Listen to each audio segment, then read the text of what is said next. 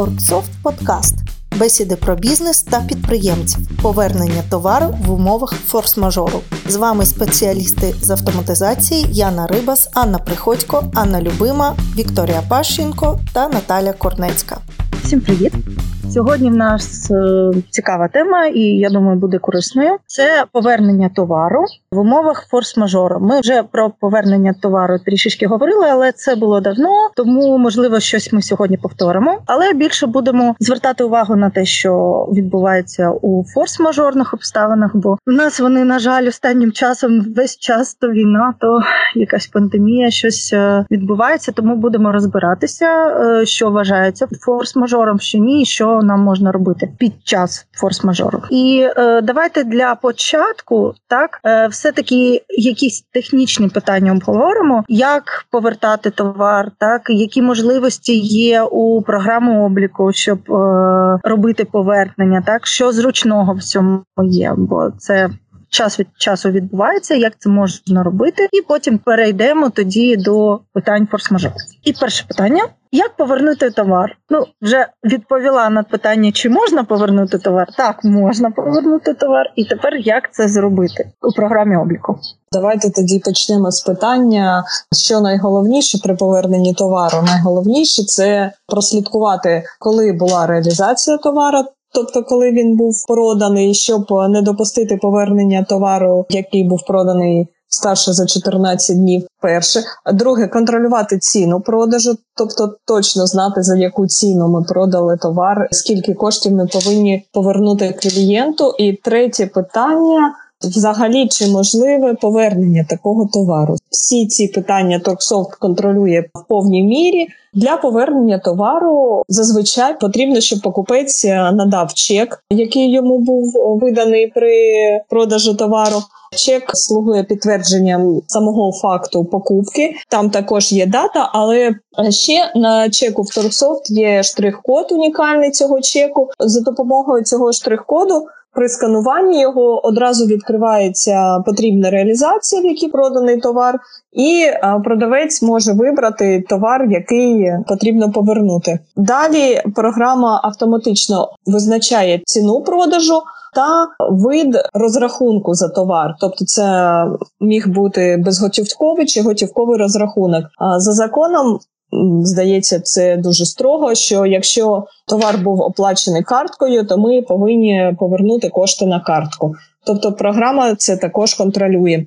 Після додавання товару до повернення та при виклику форми повернення коштів програма підказує, в якій формі було здійснено розрахунки за товар, і пропонує в тій же формі повернути кошти. Але якщо вам ця форма не підходить, і ви хочете там за безготівковий розрахунок віддати готівку, це також можливо. Це такий короткий опис е, проблеми їх вирішення, скажімо так, торксов. Але це не єдиний шлях повернення товару. Також можна просто вручну вибрати товар зі списку реалізацій. Для продавця ці, ці реалізації будуть обмежені двома тижнями, 14 днів, як за законом, для власника, який не має ролових якихось обмежень, буде доступна будь-яка реалізація. На його розсуд він може також повернути товар е, за межами терміну 14 днів. А також е, не знаю наскільки це законно, але в Торксофт можна виставити будь-який інший термін для повернення, наприклад, це не 14 днів, а там 15, 16 чи менше. Ну менше здається, не це буде вже протизаконно, але більше, якщо власник хоче бути більш лояльним до своїх покупців, більше можна буде встановити, і тоді буде за цей термін контролюватися продаж товару. А що стосується повернення деяких груп товарів, ну, зокрема там постільна білизна, нижня білизна, там в Торксофт існує у виді товару налаштування, яке вказує, що цей товар недоступний для повернення. Якщо продавець буде намагатися його повернути, йому буде показане попередження, він не зможе повернути такий товар.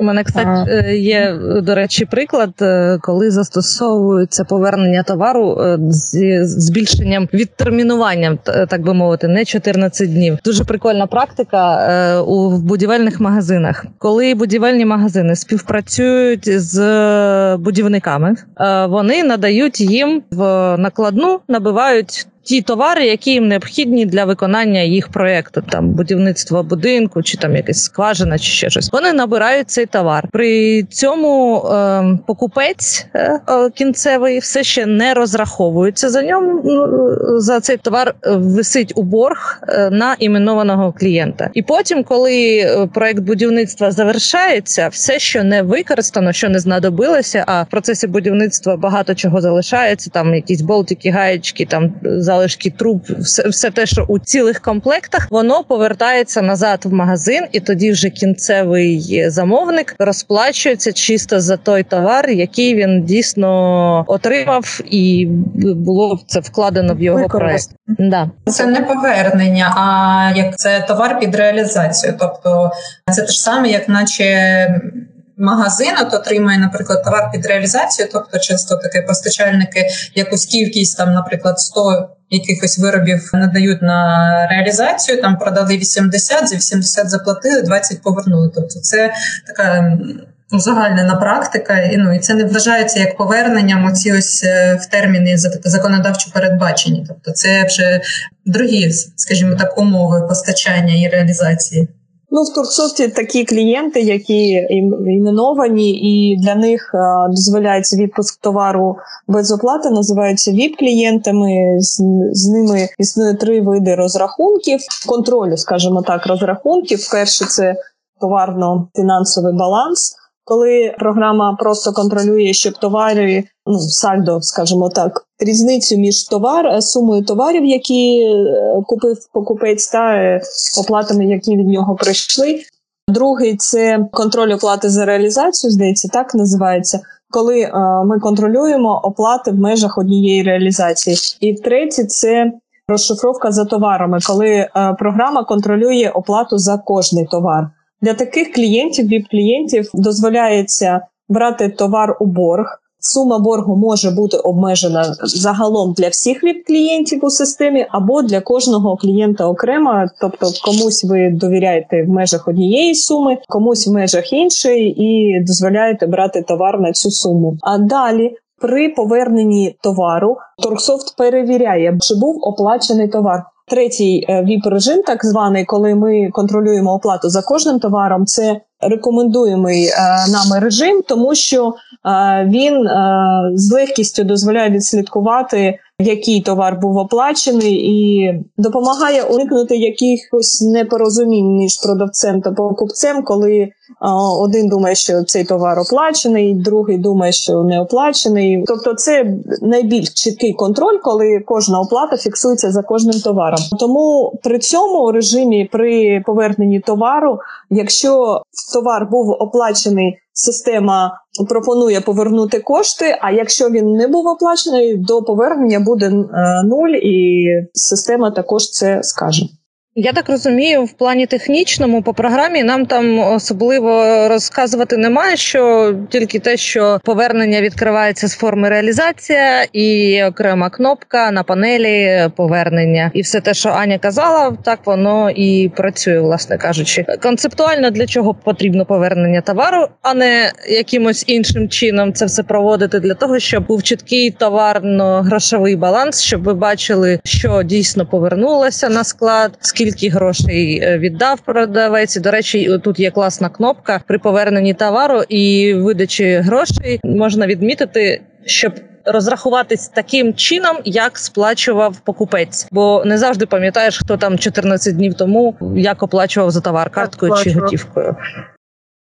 Я хотіла ще знаєте, що зазначити, що окрім повернення, дуже часто ми говоримо про обмін товару. І в магазині є таке, що там, якщо там не підійшов е, розмір, наприклад, можна обміняти товар. Але по нашому законодавству ніякого обміну в принципі немає. І він, він виглядає по суті, це повернення товару в магазин і видача нового товару по тій же вартості. Якщо я не права, Аню, а наш е, любимий бухгалтер, поправ мене, будь ласка.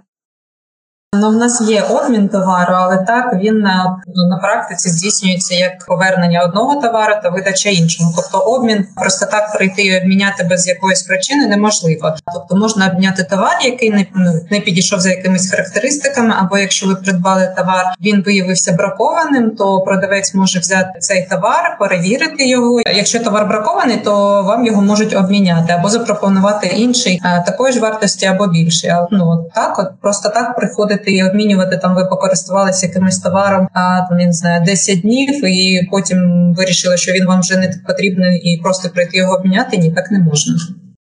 Е, Тоді питання до Ані, нашого програміста. А скажи, будь ласка, в нас є у програмі форми для того, щоб покупець міг заповнити їх для повернення товару. Причина там, можливо, е, номер паспорту, ну все, що потребує законодавство з цього приводу.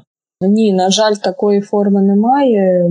Все одно покупець, наскільки я розумію, повинен це вручну заповняти. І тому в програмі її друк ну, не передбачений. Та навіть у нас ніколи не виникало такого питання від клієнтів. А в мене ще тоді питання: а якісь дані з приводу повернення вони мають зберігатися у системі? Ну а може Ані, ви можете відповісти, чи є таке поле у нас в програмі, і чи це потрібно взагалі по законодавству? І коли робиш повернення, якісь дані там зберігати якийсь там період часу? Я е, зараз е, одразу ж відповім. Здається, у нас при не пам'ятаю це окреме налаштування, чи це за замовченням. Здається, все ж таки налаштування, але є така функція, як пам'ятати останні чотири цифри картки, з якої була оплата за товар. Тобто, при поверненні продавець може. Ну, спитати у клієнта, чи на цю картку повертати, тобто назвати чотири цифри, щоб проконтролювати, куди підуть е, гроші на повернення. Це, до речі, мені нагадало класичну таку історію, коли. Ну, є певна категорія людей, коли їм приносять на день народження усілякі подарунки, або на якісь свята, чи ще щось, або чоловік, наприклад, жінці щось купує, а вона потім іде і це якби конвертує назад у гроші у визначений термін. Тобто, якщо була оплата на картку. Певну, то вона повинна на цю картку і повернутися. Да? А тим паче, що у нас зараз здебільшого всі оплати йдуть безготівкові, як мені здається, з мого досвіду, то це до- додатковий такий контроль від, ем, скажімо, пустого товарообігу. Я б так це назвала. Я тепер прокоментую, як це з точки зору законодавства виглядає. Е, так, дивіться, якщо е, клієнт повертає товар, то так він повинен написати заяву на повернення коштів. Тобто, якщо вартість товару становить 100 та більше гривень, клієнт обов'язково має написати вам листа або заповнити бланк, який ви йому надасте. Неважливо, який там він формі його буде заповнювати прописом чи якось надрукує. Головне, щоб там були його реквізити та його підпис. Ці документи ви повинні зберігати. Тобто, якщо ви проводите робите повернення товару, ви спочатку отримуєте від клієнта заяву письмову, потім ви проводите це повернення там через РРО, якщо ви його використовуєте, або переводите там е, гроші на е, банківський рахунок, там чи на картковий рахунок, неважливо. Е, От і ось цю ось заяву разом з чеком на повернення ви повинні зберігати. Ви повинні передати. Ну продавець повинен передати ці документи в бухгалтерію, і бухгалтерія зберігає ці всі дані протягом е, трьох років. Тобто, е, коли ми, наприклад, складаємо звітність е, там з єдиного податку, наприклад, то оці кошти, які ми повертаємо клієнту, вони в нас з доходу. Віднімається, тобто ми зменшуємо власне податкове навантаження. Тому ці ось заяви вони е, підтверджують той факт, що ми гроші клієнту повернули і маємо право відняти ці кошти від загального нашого доходу. Тому так е, ці дані повинні зберігатися. Щодо повернення коштів безготівкових, немає такої жорсткої прив'язки до номеру картки клієнта. Тобто, якщо е, вам заплатив клієнт і ви повертаєте гроші йому на картку, ви можете повернути на будь-яку його картку. Тобто, ну бувають же е, ситуації, коли, наприклад, е, термін дії банківської картки закінчився там. Учора, так а клієнт приходить сьогодні, і він е, хоче повернути кошти. Він має на це право, і ми не можемо йому відмовити через те, що чотири останні цифри його картки змінилися. Тобто, якщо картка належить е, тій же особі, яка її сплачувала, то ми можемо повернути взагалі без проблем. Або, наприклад, у клієнта там не знаю, 5 карток відкритих у різних банках. Тобто ми можемо повернути на будь-яку картку цього клієнта. Головне, щоб вона належала йому, і щоб е, повернення було в тій самій формі, як і оплата. Тобто, якщо платили безготівкою, то повертаємо безготівкою. То в мене ремарка до цього є. Е, якраз ситуація з епіцентру, коли в мене чоловік придбав е, якийсь насос, який не підійшов, він оплатив е, телефоном. З його картки, ось і я приїжджаю в епіцентр, намагаюсь повернути. Вони мені кажуть, ви оплачували з картки. Окей, я там відходжу недалеко, намагаюсь там пробросити собі на телефон його картку для того, щоб здійснити це повернення. Е, Пробросила картку, підходжу знову. Вони сканують її кажуть: ні, номер картки не той. Тут в даному випадку, коли клієнт розраховується телефоном, то кожного разу якийсь е, чи внутрішній номер картки, ну в общем, якийсь ID змінюється, і вже і мені так і не повернули. Йому довелось їхати через усе місто і тільки на свій телефон приймати повернення е, за цей товар. Тобто, це було типу незаконно, чи як виходить?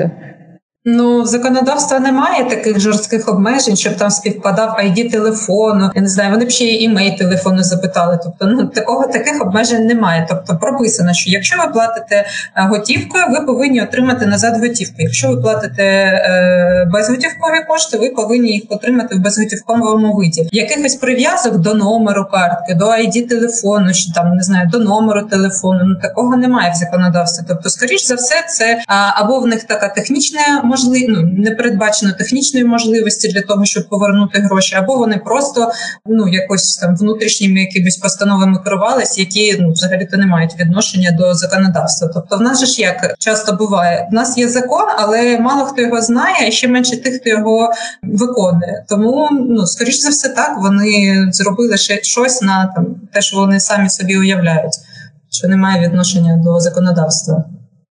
А якщо з приводу товарів, які вийшли е, з цього 14-денного е, терміну для повернення, наприклад, товари електротехніки, там же є в них передбачений там рік, наприклад, там або заміни, або якщо якісь там технічні несправності будуть, щоб повернути цей ну, товар, замінити або там ремонт. Але якщо там, наприклад, не можна замінити, то ремонт. То як у нас в цьому випадку буде відбуватися у програмі це повернення? Е, Це буде повернення, це буде з цим режимом або буде з якимось іншим.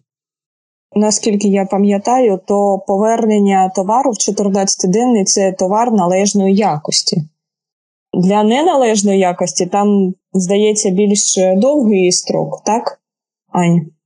Е, Так, 14 днів це ми можемо повернути товар належної якості, який не був використаний, в якого залишилися всі бірки, в якого залишилася товарна коробка і так далі, в якого збережено товарний вид. Тобто, е, грубо кажучи, це товар, яким ми не користувалися. Ми тільки тоді можемо повернути його в 14-денний е, строк. Але є в нас таке ще поняття як гарантійний строк, тобто срок, під час якого продавець зобов'язується зробити або ремонт гарантійний, або повернення товару. Тобто є, наприклад, там для техніки це один або там три роки. А в цей період техніка може зламатися, і в саме е, цей проміжок часу клієнт має право на її повернення. Тобто 14 днів, і оцей ось гарантійний термін це е, різні поняття, і в них е, різні якби причини для повернення, і різні, скажімо так, інструкції при поверненні цього товару. Ну, в нас в програмі є на- наприклад е, продаж гарантійного товару, в якому зазначається в картці товару, зазначається термін, під час якого можна повернути цей товар. Наприклад, там три роки, якщо там якась техніка, так тобто клієнт може звернутися протягом трьох років, і ми можемо йому або замінити, або відремонтувати, або повернути товар і так далі. Тобто, це в нас в програмі теж е, можна відслідкувати. Так, це більш складна схема. Для неї залучаються ще два додаткові режими: це облік товару за серійним гарантійний облік е, товару, і ще додаткова опція ремонт товару. Опція гарантійний облік дозволяє відслідковувати. Серійні номери товару, щоб чітко зрозуміти, який товар повертається, чи е, скільки буде гарантійний термін у цього товару. Опція ремонт е, вона дозволяє обліковувати ремонт товару, який е, ви робите самі, чи віддаєте на ремонт е, постачальнику. Також в рамках цієї опції відслідковується, був товар на гарантії чи не був. І якщо для ремонту надається статус, що це не підлягає він ремонту, то тоді стає доступним можливість повернути товар постачальнику і повернути гроші клієнту, чи продати новий товар. Ну, продати вже безоплатно, звісно. Ще хотіла е, задати інше питання. Сразу ж наступне воно йде після цього. Якщо, наприклад, товар ми повертаємо собі, ну зрозуміло, там ми можемо його продати, якщо це належної якості. Якщо він не належної якості, і ми його купляли у якогось свого постачальника, то як відбувається повернення цього товару постачальникові? Це з точки зору законодавства турбує, чи так, з точки зору реалізації в Турксофт. З точки зору законодавства це можливо. Ми, ми також можемо повертати цей товар. Я з точки зору реалізації у програмі. А ви, якщо там є ще й з точки зору законодавства проблеми, Ну, з точки зору реалізації програми, це можуть бути два режими: це просто повернення товара постачальнику, а таке повернення, звісно, впливає на баланс е, з постачальником, тобто він. е, В сумі нам поставив менше товару. Це повернений товар зменшує суму боргу. Е, Друга важливість це повернення браку. Це окремий режим, тому що для кожного товару можна прокоментувати, чому ми повертаємо товар, описати його, ну його брак, так скажімо. А третє повернення постачальнику це вже з додаткової опції серійні номери.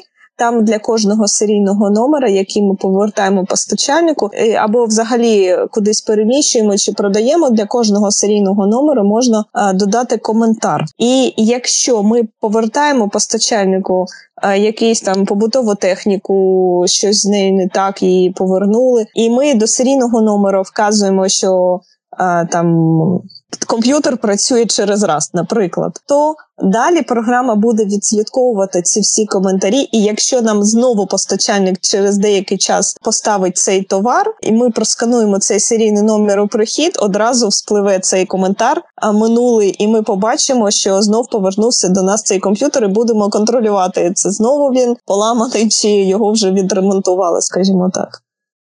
У мене питання, ну риторичне питання. Ян, я тебе перебила? Просто хотіла закінчити цю тему Е, з приводу законодавства. Хотіла ще просто спитати у Ані, чи є якісь обмеження по поверненню до постачальника? Е, Дивіться, там е, як це діє. Якщо ми, наприклад, беремо товар під реалізацію і продаємо його клієнту, а то в той момент, коли клієнт нам от- заплатив за цей товар, ми перераховуємо кошти нашому постачальнику. Тобто гарантійний термін починає е, на цей товар відліковуватись, віддати або е, поставки постачання товару, або віддати е, сплати за цей товар. Тобто, це все повинно прописано бути в договорі.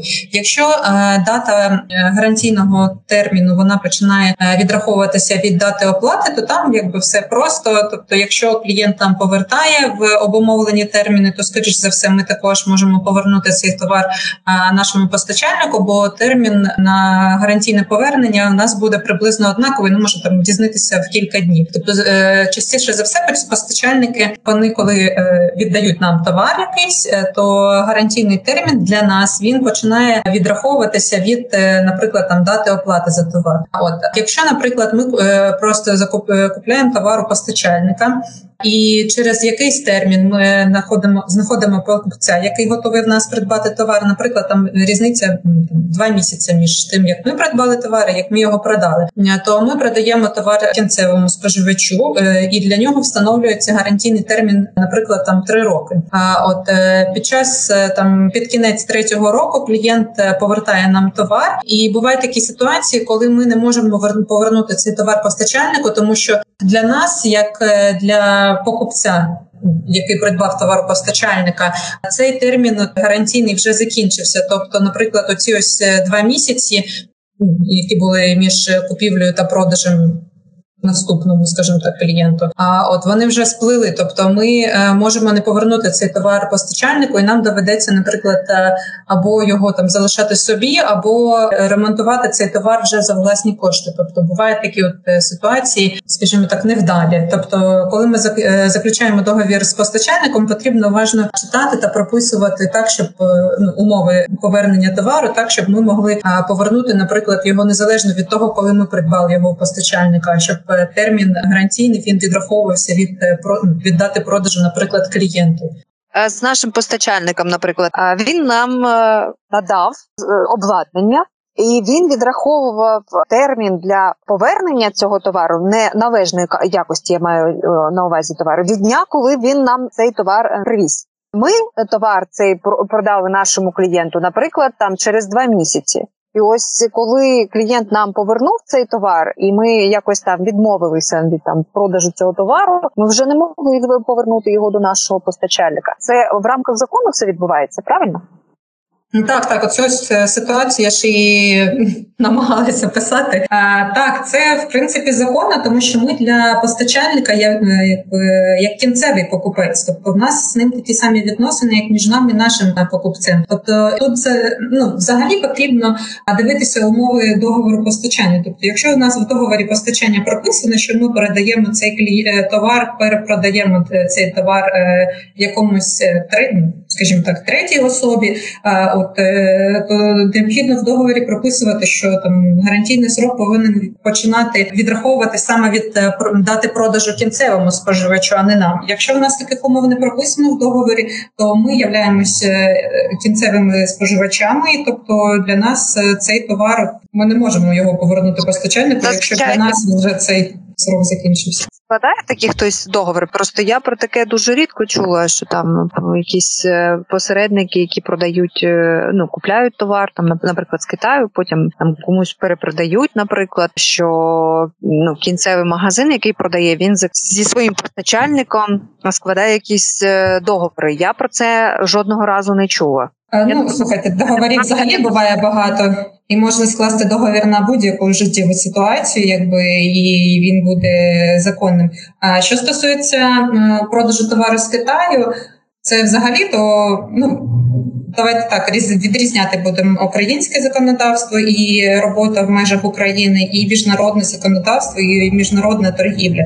Тобто, якщо ми співпрацюємо з постачальником з Китаю, то ми можемо, наприклад, використовувати або міжнародні якісь е, правові договори, або можемо, наприклад, е, підчинятися законодавству китайському або українському. Тобто тут е, або ми взагалі заказуємо через AliExpress, і для нас це взагалі буде, ну скажімо так, незаконна торгівля таким товаром. Тобто багато ситуацій бувають. Якщо ми, наприклад, напряму співпрацюємо з постачальником з Китаю, е, то ми ведемо з ним якісь перемовини. У нас є якісь домовленості, вони прописуються всі в договорі. Тобто там може бути взагалі будь-яка ситуація і будь-які домовленості. І вони в принципі будуть законними, якщо це все прописано в договорі, і обидві сторони погодились на ці умови. Якщо ми, я ж кажу, наприклад, просто заказуємо собі на AliExpress якісь е, там 10 принтерів, отримуємо їх Укрпоштою і продаємо. Потім а в нас взагалі можуть е, ну, скоріш за все, в нас навіть немає товар документів, які підтверджують постачання товару. Тобто, у нас в українському законодавстві просто замовити товар через AliExpress і торгувати ними на території України як підприємець. Ми не можемо. Там така не дуже, скажімо так, е, біла схема роботи. От тобто, тут ми взагалі ніяк не можемо вплинути на постачальника, якісь йому претензії з приводу гарантійних сроків ну, пред'являти. Ну, хіба що просто написати йому там в особисті повідомлення, що ось такий в мене там товар, бо можна його якось повернути чи ще щось. Якщо ми співпрацюємо з українськими постачальниками, то краще за все брати товар під реалізацію, тобто щоб ми платили постачальнику за товар за фактично проданий товар. Тоді в нас і будуть і гарантійні е, зобов'язання на товар е, розповсюджуватися саме з дати продажу товару е, нами, кінечному споживачу. А так, якщо ми одразу перераховуємо кошти продавцю, ну, нашому постачальнику, то ми вже ну, з точки зору законодавства ми просто являємо є кінцевими споживачами. Е, Ось цей гарантійний термін він е, відраховується їм саме з дати постачання або з дати оплати за товар. Немає якихось. е, Сроків, е, скільки в нас там товар може лежати, і ці ось гарантійні зобов'язання будуть якби не будуть рахуватися. Тобто, е, якщо ми заплатили вже за цей товар, то ми його прийняли, якби ми взяли на себе всі е, можливі риски, і ми їх вже самостійно несемо. Або ми можемо піти на контакт з цим продавцем, з цим постачальником, е, домовитися про якісь умови прийнятливі для нас, і тоді вже. ці умови прописати в договорі. Тоді, якби ми вже будемо посилатися саме на умови договору, а не на узагальнені, скажімо так, правила для торгівлі. Тобто, так можна заключити договір, це буде законно. Тобто, якщо оби, обидві сторони з цими умовами погоджуються працювати, то так все буде добре. Я тут зі своїми плітками і історіями. Поширена ситуація, яка є з постачальниками у моїх знайомих. Вони продають доволі складний товар: це світильники та люстри. І е, умови роботи з постачальниками такі: вони купляють товар. е, Люстра, як правило, йде в ящику. Повністю розібрана, і постачальник дає, якби при передачі товару ставить умову, що або ти зараз перевіряєш, чи все там ок, або типа до мене ніяких претензій. І у них дуже часто бувало таке, що вони приїжджають, привозять товари, там не вистачає якихось запчастин до тих самих люстр. І тут питання в тому, як взагалі це е, вирішувати, чисто по-людськи, чи по закону можна пред'явити до постачальника якісь претензії.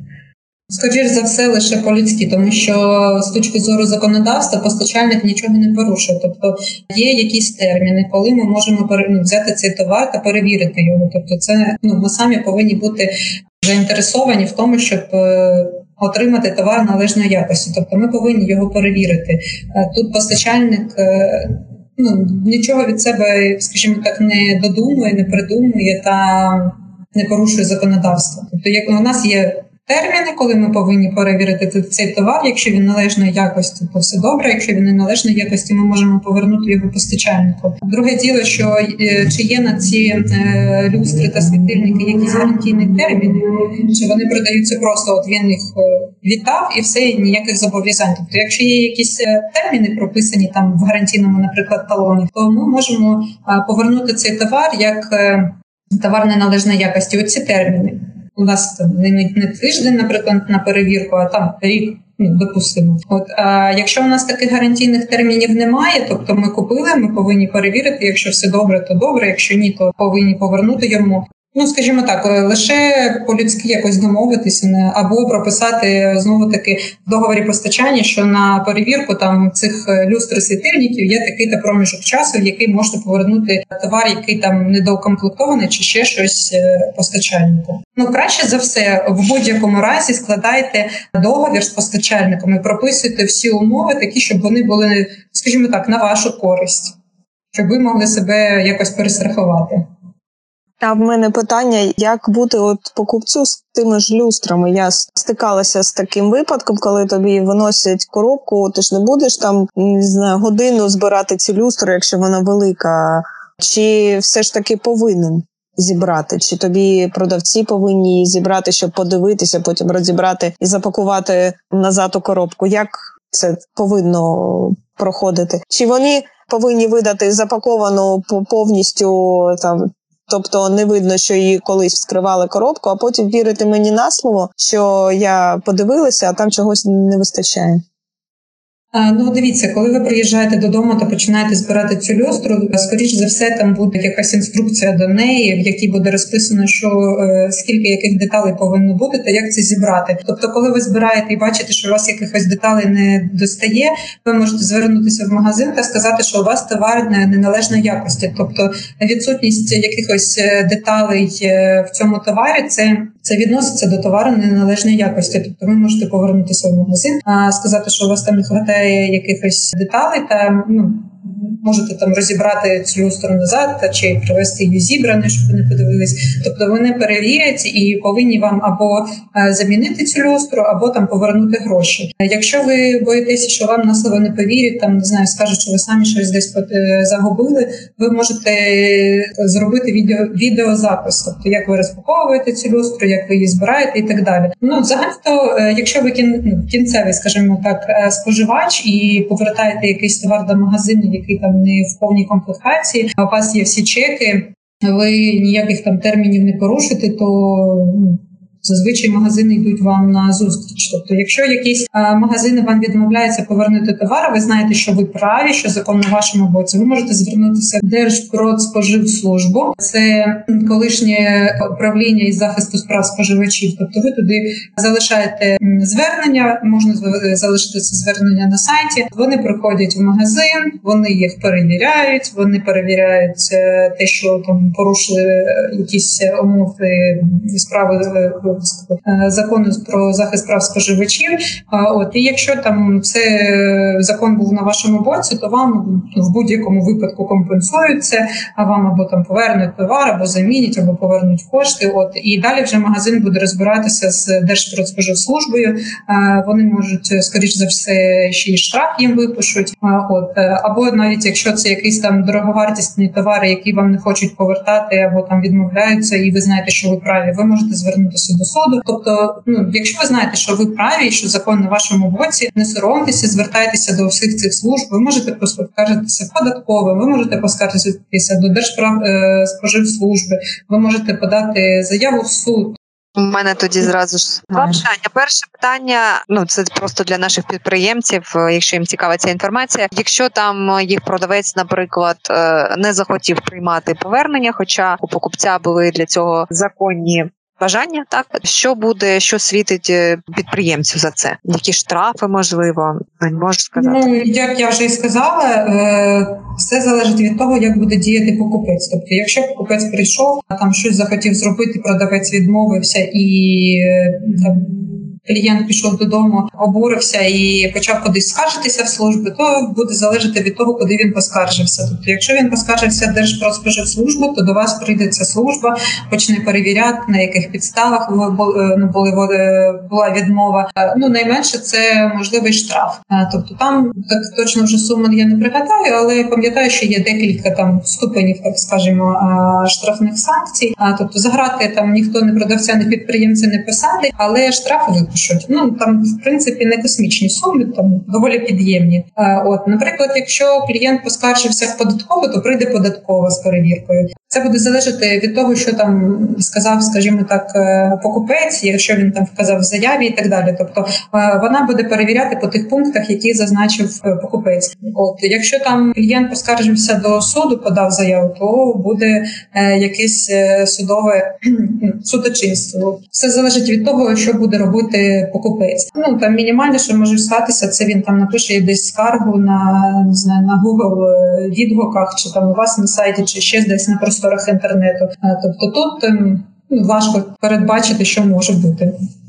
Ну, скоріше за все, це ж штраф якийсь ви отримаєте.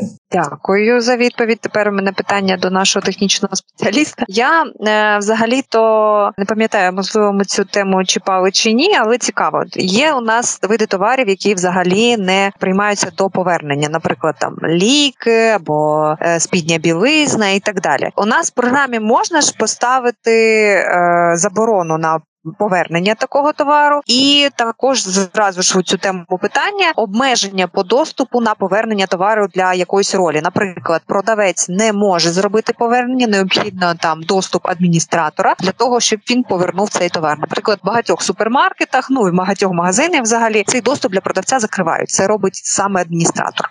Так, про заборону повернення окремих видів товару я згадувала на початку. А для будь-якого виду товару можна вказати, що він не підлягає поверненню, і тоді, коли ми будемо намагатися додати цей товар в повернення, буде висвічена помилка чи попередження, що такий товар не підлягає до повернення. Що стосується заборони повернення, так будь-який будь-яка дія чи режим можуть бути заборонені чи дозволені для будь-якого користувача. Тобто, якщо нам хочеться, щоб повернення виконував тільки адміністратор або тільки старший продавець, ми тільки їм дозволяємо цю дію, цей режим, а іншим продавцям забороняємо для їх ролей. Ну добре, дякую. Давайте тоді перейдемо до форс-мажорів і розберемося, чи є війна форс-мажором, які ще бувають форс-мажорні обставини, і е, на що це впливає.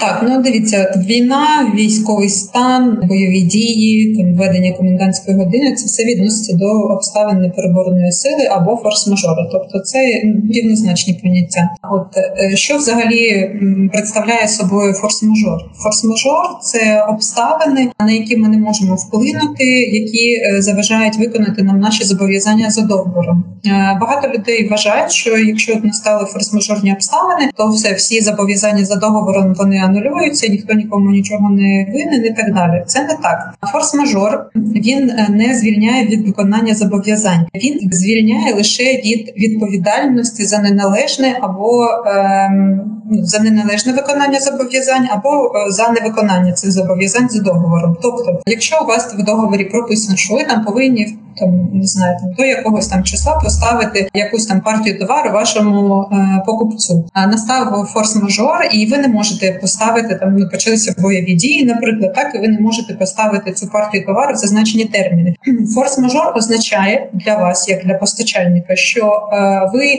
Все одно повинні поставити цей товар вашому покупцю, але е, або після того як е, у вас з'явиться можливість, або після того як закінчиться форс-мажор. А єдине, що для вас буде, скажімо так, плюсом, ви не будете сплачувати штрафи та пені за те, що не виконали умови договору в зазначені терміни. Тобто, е, якщо ну, настає форс-мажор, то всі ваші зобов'язання за договорами вони стають так би мовити на паузу, але все одно вам ці всі зобов'язання повинні потрібно буде рано чи пізно виконати.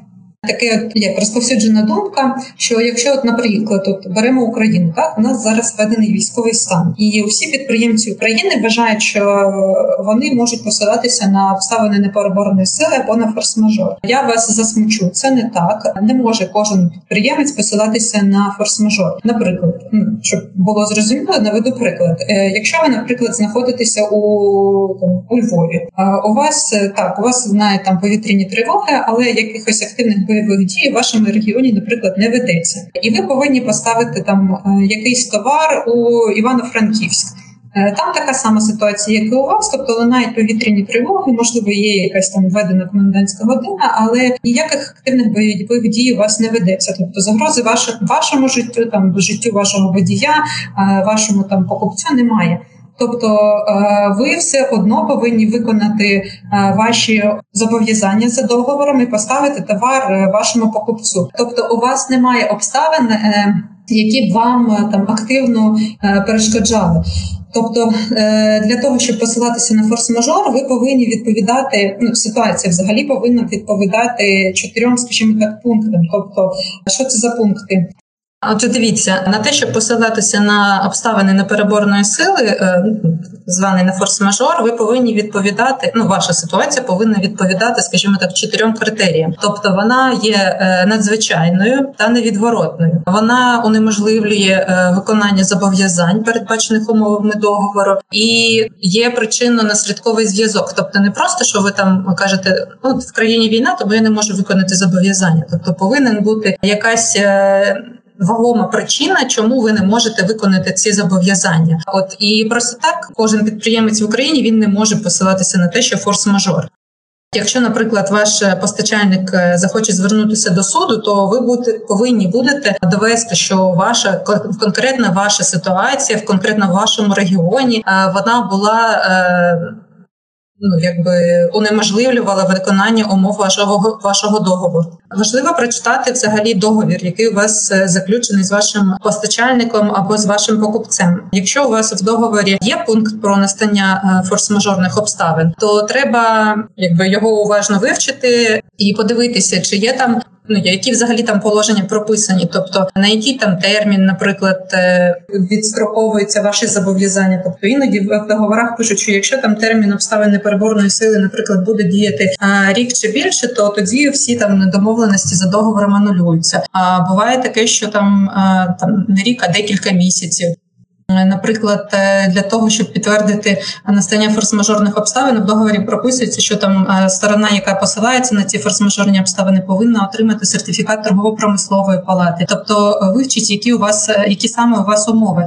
Тому, що якщо, наприклад, у вас в договорі взагалі нічого не прописано, то ну, на вас будуть розповсюджуватися положення е, законодавства України узагальнені. Тобто вас так звільнять від там штрафів та пені, але не більше. Тобто, ну зверніть увагу на те, що приписано саме в вашому договорі. До речі, до обставин е, форс-мажору не відноситься. Зверніть на це увагу. Зростання курсу валюти. Тобто, якщо ви там, наприклад, не можете виконати зобов'язання, тому що там дуже виріс курс валюти, і ви не можете там закупити, наприклад, якийсь товар, то це не відноситься до форс-мажору, і все одно ви повинні виконати свої зобов'язання. Також, якщо у вас там закінчилися гроші, наприклад, або там їх там заморозили, або ще щось. Тобто, якщо у вас якісь проблеми з грошима, ви також не можете посилатися на форс-мажор. Тобто це особисто ваші проблеми. Наприклад, якщо відсутній товар якийсь на ринку, тобто у вас там е, покупець замовив якийсь товар, а ви його купляєте там ще в якогось постачальника, і зараз у цього постачальника товару немає, то ви все одно повинні виконати умови договору, і ви не можете посилатися на форс-мажор. Це знову таки ваші особисті проблеми, де ви будете е, шукати цей товар. Тобто, якщо ви підписали договір, в якому зазначено, що ви повинні поставити такий товар, такі сроки, ви як хочете, але повинні виконати ці умови або будете платити штрафи та пеню. Або, наприклад, якщо ви замовили товар у якогось е, постачальника, який знаходиться на території, де ведуться активні бойові дії, ви не можете посилатися на форс-мажор через те, що ваш постачальник не може вам доставити товар. Тобто між вами та вашим постачальником будуть діяти умови форс-мажору, тому що ваш постачальник знаходиться на території активних бойових дій, і він може посилатися на форс-мажорні обставини, бо вони ну його обставини вони є непереборної сили. А ви і якби договір між вами та вашим покупцем на нього вже не розповсюджуються форс-мажорні обставини, тому що, наприклад, ви і ваш покупець знаходитеся на безпечній території, і в принципі суб'єктивно і об'єктивно вам нічого не заважає для того, щоб виконати ваші зобов'язання. Тобто, тут е, кожна ситуація вона розглядається окремо. Як взагалі довести, що настав е, форс-мажор? От е, коли почалася війна в Україні, торгово-промислова палата вона випустила узагальнюючи такий е, ну, повідомлення про те, що вона визнає ось е, ці ось воєнні дії обставини обставинами непереборної сили. Але тут е, такий важливий момент, що е, до війни в Україні взагалі потрібно було отримувати окремий індивідуальний сертифікат торгово-промислової палати. Тобто, ви повинні були самостійно звернутися в палату, розписати усі свої скажімо так, умови, які заважають вам виконати ваші дії, і торгово-промислова палата видавала вам сертифікат, який а, був, скажімо так, іменний, тобто він підтверджував, що саме у вас є обставини непереборної сили, та, що у вас там є якісь надзвичайні обставини, вони а, непередбачувані, невідворотні, є ну, там причинно наслідковий зв'язок між е, обставинами та неможливістю виконання умов договору. І от е, в тому разі ви могли посилатися на цей сертифікат і не ну, відстрочити виконання своїх зобов'язань. Зараз е, торгово-промислова палата через військовий стан в країні вона сказала, що е, індивідуальні сертифікати поки що видавати вона не може. Можете посилатися на цей лист. Але знову таки ви повинні проаналізувати конкретно вашу ситуацію, проаналізувати, чи підходить саме ваша ситуація під ці ось чотири пункти, які е, засвідчують настання форс-мажору. Тобто, якщо у вас там три із чотирьох наприклад, пунктів, то ви ще можете послатися на те, що у вас там форс-мажори, ви не можете прямо зараз виконувати зобов'язання. Але якщо у вас там, наприклад, тільки е, два пункти з чотирьох, то ви вже не можете посилатися на форс-мажор. Тобто, якщо ваш, наприклад, сторона за договором звернеться до суду, то скоріш за все суд стане на сторону позивача і вас е, змусять і виконати умови договору, і е, змусять заплатити пеню та неустойку, тому що якби конкретно в вашій ситуації форс-мажору не було. Так, у мене питання до Ані, як у звичайного споживача. А якщо я замовляю, наприклад, товар у інтернет-магазині, це зараз дуже часта практика. Е, і я не вношу передплату. Вони мені кажуть, що вони мені поставлять до там якоїсь дати цей товар, і далі вони мені його не поставляють. А які повинні бути дії у покупця? Якщо вони порушили строк договору, чи якщо не не платили, то ніякого там договору між нами нема. Як це виглядає? Е, Ну давайте так. Е, Скоріш за все, ви фізично договір ніякий не підписували. Тобто ви на словах це проговорили. Ну в кращому випадку десь в месенджерах переписались і все. Тобто, якщо у вас немає чинним.